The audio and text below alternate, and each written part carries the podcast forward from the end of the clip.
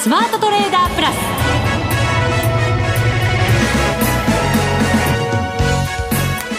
全国のリスナーの皆さんこんにちは。内田まさです。この時間はザ・スマートトレーダープラスをお送りしていきます。この方をご紹介しましょう。国際テクニカルアナリスト福永博之さんです。こんにちは。よろしくお願いします。よろしくお願いします、はいさて日経平均株価今日は安く終わりました。229円99銭安。2万2880円62銭となりました。このところなんとかね2万3000円保ってという日が続いてたわけですけれども。そうですね。何日ぶりだ？えっ、ー、と6日ぶり？そうですね、に2万3000円割り込んで、まあ、週間ぶりってとこですか？そうですね、うん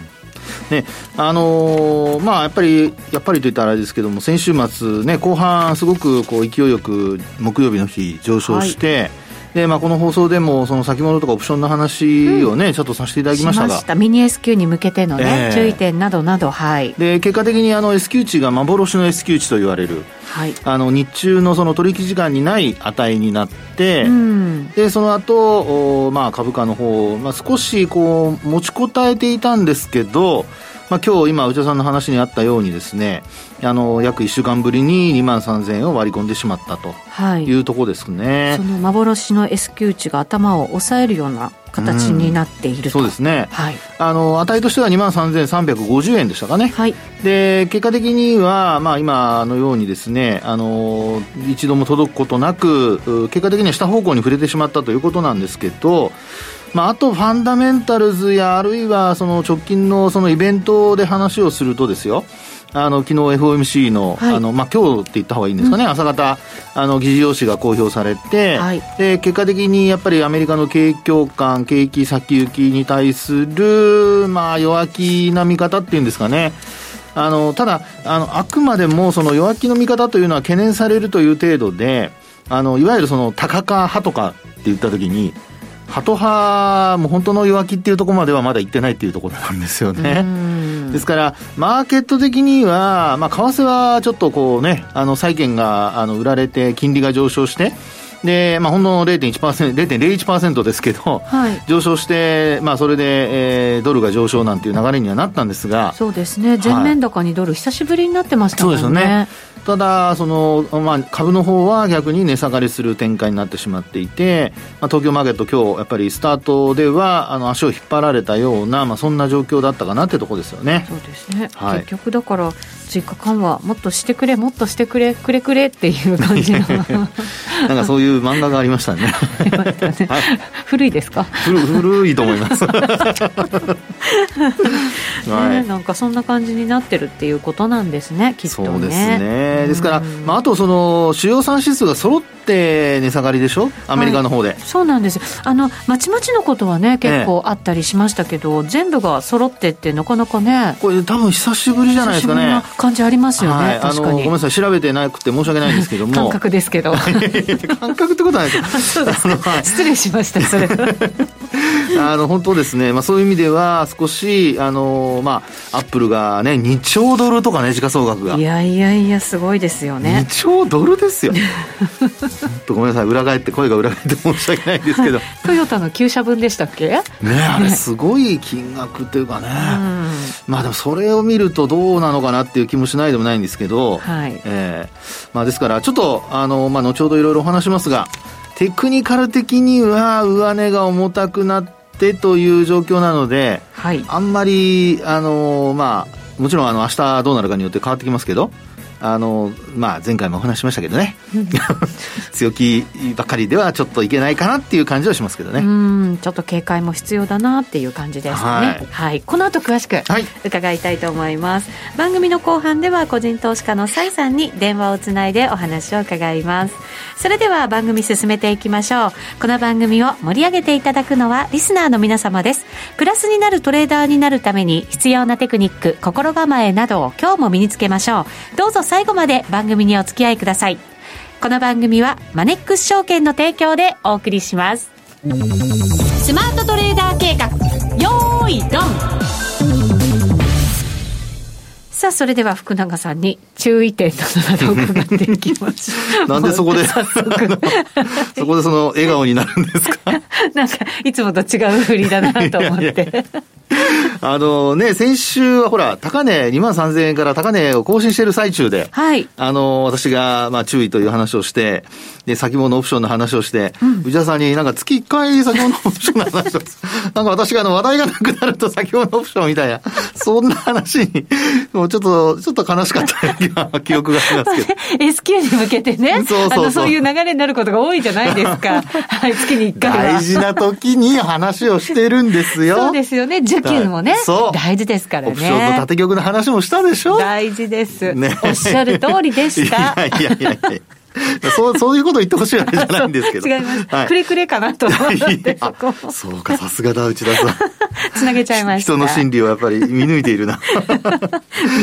見抜いちゃいました、それ。見抜いてますね。はい。まあ、それでですね、あの、まあ、今日のように、えー、まあ、ニューヨークがこう下落して始まったり、あるいはその、為替が円安にもかかわらず、うん、まあ、少し、えー、そうですね、えー、取引開始から、あの、戻す場面があって、はい。で、そこから、こう、株価、買い一巡とかってよく言ったりしますけど、あの、私は目安として、買い一巡っていう時には、だいたい、あの、取引開始から30分ぐらいを、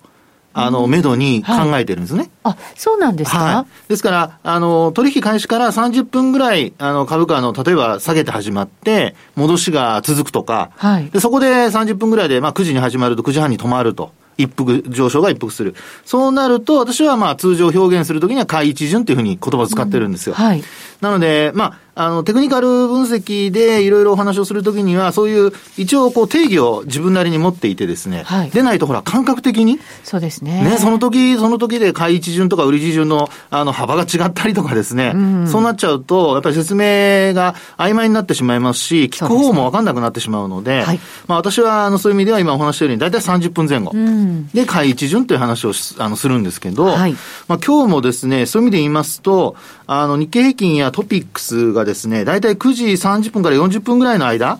で、あの、今日の高値をつけてるんですよね。そうですね。日経平均が9時36分、はい、その前にトピックス9時34分に高値。そうですよね。はい。で、まあ結果的にその今お話したような、あの、30分前後の買い一巡で、はい、そこから株価がまあ値下がりしていくような、まあ、はい、あの、状況になったと。そうですね。はい。ああマザーズもジャスダック平均も同じぐらいに高値つけて、5番になって、下げ足早めるみたいな感じなんですね。はい、そうですね、うん、で、ここでですね、あの、まあテクニカル好きの人にちょっとお話をしたいのが、はい、こういう時にですよ、あの、昨日なんかも、あの、まあに、えー、午後からですけども、あの、昨日というのは、あの、えっと、今日が10、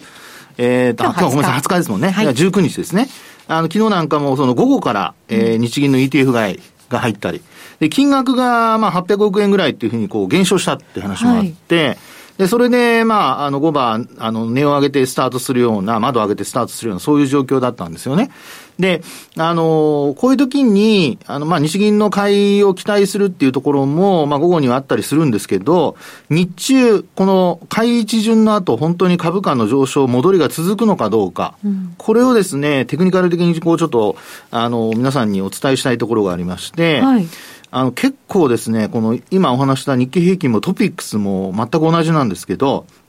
下向きの5日移動平均線の今日の値と、今日の高値、両方の指数の、これ比べてみていただくと、ほぼ同じ水準だと思います。これですね、あの、まあ、トピックスからまず言いますと、トピックスの今日の5日移動平均線の値が、1611.39ポイントなんですよ。はい。で、トピックスの今日の高値が1612.56。はい。で、あと日経平均の方も同じように、えー、今日の高値と、それからあと取引時間中の、あの、あ、ごめんなさい、あの、終値、まあ取引時間でもいいんですけども、5日移動平均線の値を比べると、今日の日経平均の高値が23,078円36銭。はい。で、えー、5日移動平均線の値が23,085円と。ですから、あの、両指数ともですね、ほぼ、まあ、トピックスの方は一時、あのー、5日線を上回る場面があったと。日経平均はなかったんですね、はい、届かなかったんですよね。そうですね。わずかですけどね。えー、で、そこからですね、今日の高値、要は買い一巡後に、その値のところまで、あの、まあ、近づいたんですけど、あるいはトピックスは上回ったんですけど、えー、その後売り直されると。はい。で、この時に重要なのは5日移動平均線の向きなんですけど、下向き？そう。さっきね、おっしゃってましたもんね、そうなんですね。なので、下向きの5日移動平均線に日中、取引時間中にタッチしたり、あるいは、あの、近づくんだけど、あの、上回って維持できないっていうような時には、これあの、5日線が下向きのままになるんですよね。はい。で、そこから、あの、まあ、値動きが、上値が重たくなって、えー、じわじわとこう、まあ、下げ幅をもう一回広げる。で、なおかつ、寄り付きの、あの、安値を切ってしまうと、これは、あの、まあ、あ機械的に、システマチックに、やっぱり先物なんかがですね、あの、まあ、プログラムか何かで、えー、下を売っていくような、どこまで下げるんだろうっていうのを、試すような値動きが、あの、発生することが考えられると。はい。いうことなので、あの、まあ、昨日のようにですね、少しこう、持ち合いがあって、で、株価、あの、プラスで終えましたから、まあ、そういう意味では、あの、少し期待した向きもあったんではないかなと思いますし、あと、おしめを買うっていう人も、あの、ひょっとしたらいたかもしれないんですけど、こういう時にはですね、あの、まあ、5日線を上回れない、あるいは届かない、で、特にあの、日経平均もトピックスも両指数とも届かないっていう時は、これ注意が必要なんですね。でね、実はこれ過去にも同じような局面がありまして、はい、これがまたなんと、6月、今年の、まあ、直近日経平均は、あの、8月が高値ですけど、その前のなかなか抜けなかった6月の高値をつけた後の、6月11日。6月11日、はい。はい。で、ここでのですね、あの、5日移動平均線。この値が22,946円。うん。そして、この日の値が、高値が22,939円。はい。で、ここもですね、あの、6月の8日に、あの、終値ベースの高値をつけた後、えー、数日2日ぐらい5日線の上にあったんですけど、うん、下回って始まってから5日線を抜けられずに、結果的にですよ、この時の始まり値が、始め値が22,848円。はい。そして終値がなんと22,472円。うん。ドーンと落ちてるんですよね。そうですね。はい。なのでですね、これあの、まあ、デイトレードしてる方だとか、あるいはその、まあ、ショート、売りからね、あの、まあ、何かしら取引をしようとか、ちょっと弱気な人とか、こういう人はですね、あの、特にこう、あの、まあ、5日線を下回って始まって、で、向きが変わるか変わらないかというようなところで、えー、株価が戻せないとき、こういうときには、やはりちょっと警戒をしないといけないと。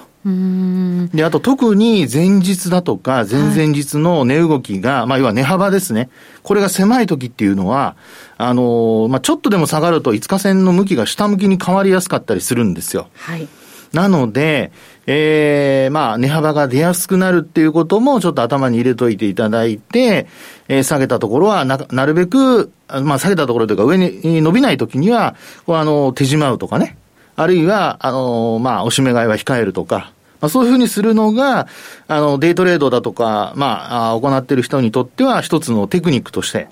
あの、覚えておいて、あの、覚えておいていただけるとですね、はい、まあ、少し、あの、こういう、まあ、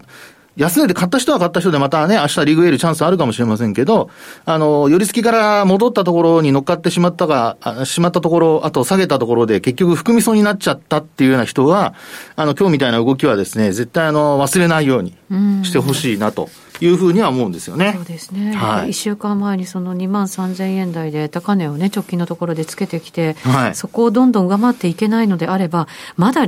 利が乗ってる人たちもいるわけですからね。そうですね。いち早くやっぱり利確化しておこうってことになると、はい、値幅が大きくなることは考えられますよね。そうですよね。で、あと、今日はあの、まあ、あ業種別の中身で、あの、まあ、売られてる業種を見ると、なんとあの、電気機器が。電気機器？あ電気機器じゃない、そうですね。うん、はい。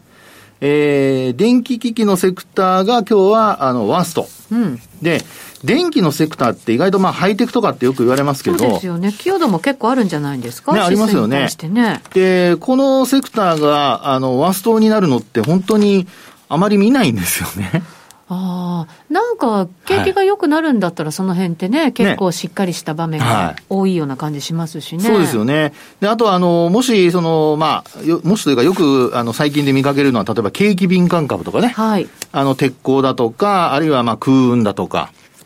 で、さらには海運とかも、うん、あの、ワーストになることが、まあ、よくありますけど、はい、あの、電気機器で言えば、まあ、いわゆるそのハイテクで今の種類のところが、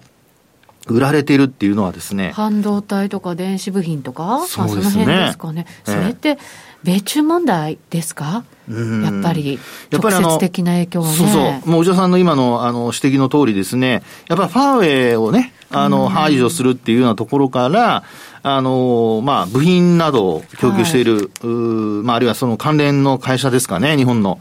そういうところはやっぱりどうしても、こう、業績のね、回復が鈍るんじゃないかとか、あるいは悪化するんじゃないかという見立てが、少し、あの、足を引っ張った、あるいは売りに傾いたのかなと。まあ、特にあの、トランプ大統領がですね、なんか、あの、えー、インタビューでしたかね、何かテレビの、あの、あれかわかりませんけど、もう、あの、米中協議は中国との話はしたくないとかですね。はい。会いたくないとかね。会いたくないとか、ね、子供みたいなこと言ってますけど、また相変わらず。本当に、ああいうこと言ってるからね。もう本当、反トランプ民主党の人たちは、もうね、やっぱり勢いが増すっていうところになるんだと思うんですけど。逆になんかでもそういうふうに、はい、あの、悪者を作ることによって、プラスにね、はい、作用することもあるわけでしょ？ねこの番組では二人とも悪者じゃないですよね。とは思いますが。ねですから、まあ本当ですね、そういうあの意味合いで考えますと、やっぱりちょっと、あの、今日のあの5番の下落というのは、そういう冒頭お話したようなテクニカル的な、はい、あの、先物の売りだとか、今日もあの、売買代金、確か4日連続で、2兆円には届いてないですよね。このところやっぱりね、はい、1兆7700億円ぐらいですもんね。まあ、夏だとちょっと少なめに、ね、なることも夏枯れ相場なんて言ってありますけど、ね、そういうのとはどうか違うんですかね？これね、お盆休みが先週だったじゃないですか。はい。ですから、2兆円超えてたのか。ね、2兆円超えてたんですよ。ですからちょうど1週間ずれちゃった感じなんですよね。なんでしょうね。ねで、あの、まあ、これについても、まあ、私のその、まあ、考えというか、まあ、あの、これまでの分析というか見ているの中ではですね、やっぱりあの、オプションの S q が、意外と、あの、縦玉がそれなりにあったのと、それ以前にですね、あの、まあ、要は、通常 S q あの、ミニ S q でそんなに動くことないんですよね。うんでも、今回、あの、S q の前日というか、まあ、その収書から、はい、話題が出て、ワクチンの問題だとか、あの、いろいろいい材料が出たので、買われていったっていうところから、ひょっとするとですよ、あの、もう飽きない、どかどかやっちゃったっていうね。うん、で、その後、あの、まあ、あポジションが一旦リセットされて、で、新たなポジション作ろうかどうしようかっていう時に、上に行くか下に行くかまだ、やっぱりはっきりしないじゃないですか、今のこの状況で。そうですね。ねで、うん、そういうところから、まあ、いろいろと、あの、まあ、機関投資家かどうかわかりませんが、投資家もですね、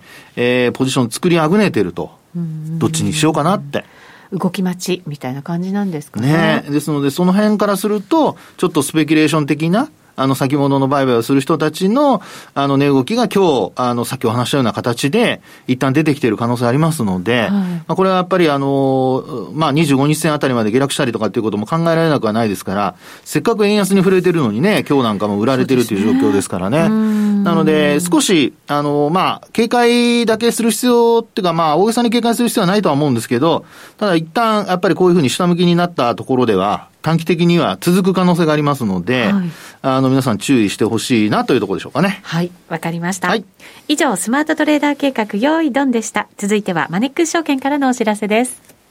マネックス証券では、投資信託、マネックスアクティビストファンド、愛称日本の未来の継続募集を6月25日より開始いたしました。このマネックスアクティビストファンドは、変革期を迎える日本の上場企業を中心に投資対象を選定し、個人投資家を巻き込んだエンゲージメント、すなわち対話を行うことを目指す世界でも珍しい公募投資信託です。企業分析を財務状況や経営戦略、事業モデル、ESG などでの観点で行い、株価が割安と思われる企業を探し、投資先の候補を決定します。マネックス証券の会長でもあり、マネックスグループ代表の松本大樹が企業との対話をリードし、投資先の企業に対して企業トップと事業戦略についての面談、社外取締役と株主還元や投資家対応に関する意見交換などを通して、積極的に企業経営に対して提言や意見を述べ、中長期的に企業を成長させていく予定です。また、日本の個人投資家の長期的な運用成果の実現への貢献を最優先とし、長期的、継続的に投資家と企業の双方の利益となるような対話を行ってまいります。アクティビストファンドならマネックス証券。購入時申し込み手数料は無料。この投資信託は100円から投資が可能です。マネックス証券でのお取引に関する重要事項。マネックス証券が扱う商品などには、価格変動などにより元本損失、元本超過損が生じる恐れがあります。投資にあたっては、契約締結前交付書面、目論見書の内容を十分にお読みください。マネックス証券株式会社、金融商品取引業者、関東財務局長、金賞第165号。ザ・スマートトレーダープラス。今週のハイライト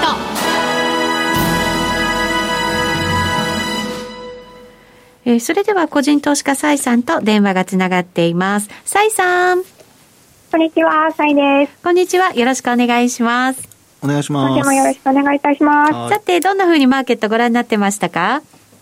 あそうですね、あのー、ちょっと、例年通りの夏枯れ相場ではないのかなという印象で目をくらってました。うん。というのは、はい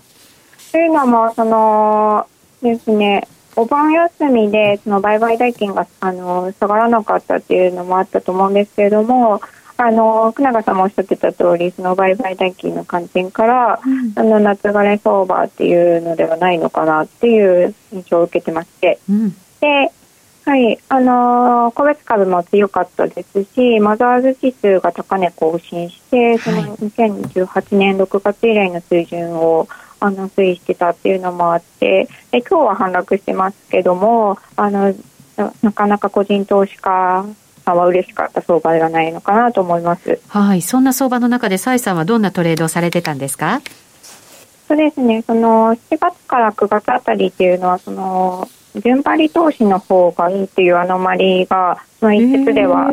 あるので、はい、それに基づいてその高決算銘柄を月次だったりその業績からあの探して全順張り投資をするというあのスイングのメインなんですけれどもスイング投資メインでそういったスタンスを取ってました。なるほど。決算もいいもの悪いもの本当になんか明暗を分けた格好でしたから分かりやすかったかもしれないですね。あそうですね。その業態でもあの差が出たと思います。はい。どんなところに注目したんですか？具体的に。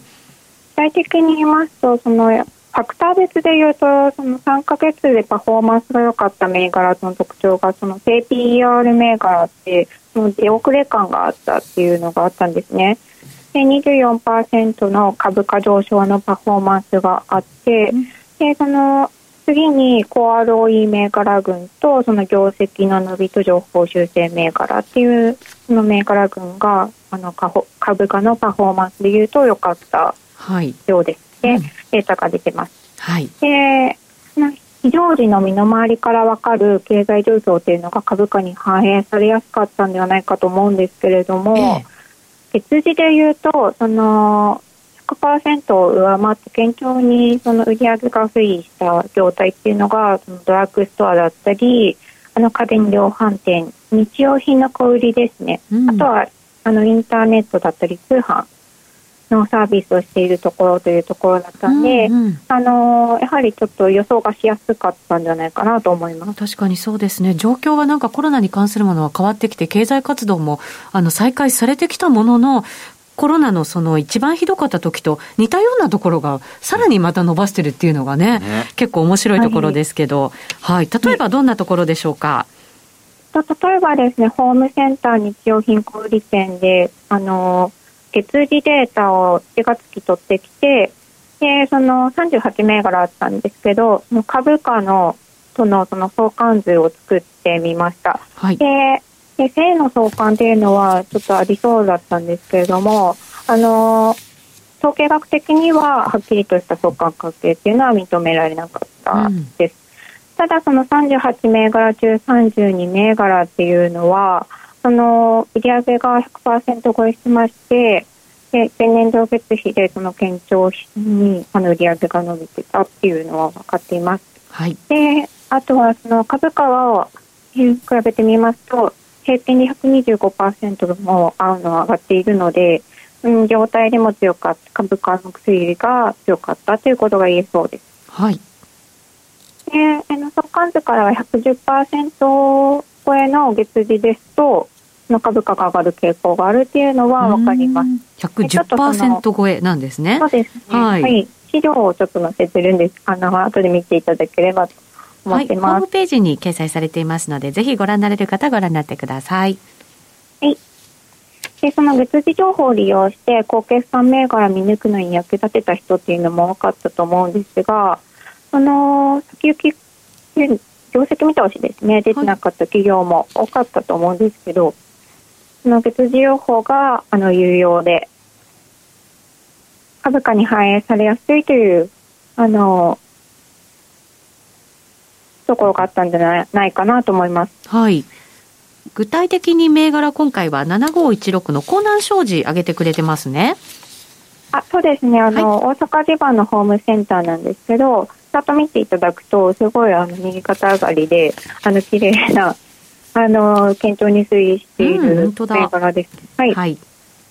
でこちら、江南商事3月期からずっと全店で118%以上の月次を出してまして、で、月次から読み取れるように第一四半期決算、あの、4月13日の引け後に発表してるんですけれども、はい、あの、営業利益もその68.4%増したりとか、あの、売上も、あの、前年同月同期比で29.5%増というので、あの、読み取りやすかったのかなと思います。はい。で、その、売上が良かった理由なんですけど、新店舗を出店したことに加えて、コロナ需要が増えたということが売上の増加につながったようです、ね、はい、でこれが今後続くのかどうかっていうのがこの株価の推移の今後の展望にあの焦点になってくるとは思います。うん確かにそうですね。この需要がどうなるかっていうのを読むのが一番難しいですよね、福永さん。ね、もうその通りだと思います。はい、やっぱり、あのまあ、逆にそのね、これまで通りだとすると、ちょっの困るところも出てくるでしょうし、そうですね。えー、やっぱりそのあたり、はい、あのまあ、全体的に本当は盛り上がってほしいんですけど、あのまあ、できれば店舗があるとね、近くの店舗に行くのが一番、はい、あのいいのかなというふうに思いますけどね、中見るっていうのもね。そうですね。はい。はいあの、やはりちょっと月次でいいところは、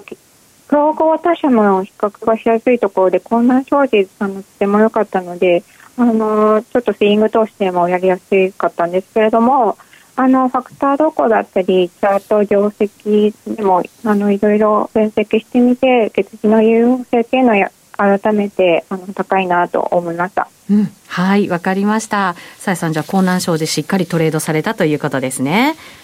あ、はい。はい。このところちょっと株価の方は頭打ちになってる感じもありますけれど、高値も見合いですかね？これはもう手締まったんですか？あ、そうですね。あの、ちょっと、上、今日の反落、日経平均の反落もありまして、はい。で、えっ、ー、と、今後は